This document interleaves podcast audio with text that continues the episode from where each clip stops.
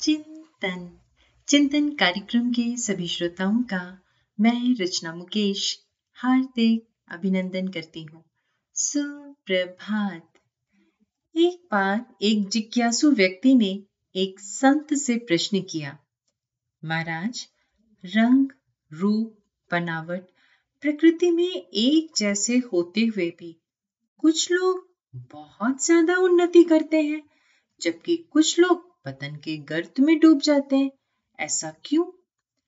संत ने उत्तर दिया, तुम कल सुबह मुझे तालाब के किनारे मिलना। तब मैं तुम्हारे इस प्रश्न का उत्तर दूँगा। अगले दिन वो व्यक्ति सुबह सुबह तालाब के किनारे पहुँचा। उसने देखा कि संत दोनों हाथ में एक एक कमंडल लिए खड़े हैं। जब उसने ध्यान से देखा पाया कि एक कमंडल तो सही है, लेकिन दूसरे की पेंदी में एक छेद है। उसके सामने ही संत ने दोनों कमंडल तालाब के जल में फेंक दिए। सही वाला कमंडल तो तालाब में तैरता रहा, लेकिन छेद वाला कमंडल थोड़ी देर तैरा, लेकिन जैसे जैसे उसके छेद से पानी अंदर आता गया, वो डूबने लगा और अंत में पूरी तरह डूब गया।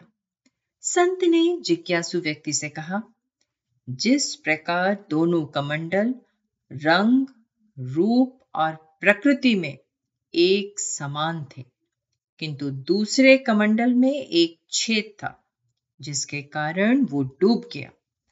उसी प्रकार मनुष्य का चरित्र ही इस संसार सागर में उसे तैराता है, जिसके चरित्र में छेद यानी दोष होता है, वो पतन के गर्त में चला जाता है। लेकिन एक सच्चरित व्यक्ति इस संसार में उन्नति करता है। जिज्ञासु व्यक्ति को अपने प्रश्न का उत्तर मिल गया।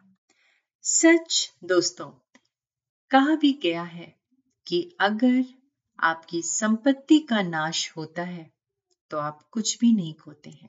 अगर आपके स्वास्थ्य को हानि पहुँचती है तो आप थोड़ा बहुत खोते हैं। पर अगर आप अपने चरित्र को खो देते हैं तो आप सब कुछ खो देते हैं। चिंतन ज़रूर करिएगा। आप सबका दिन शुभ एवं मंगलमय हो।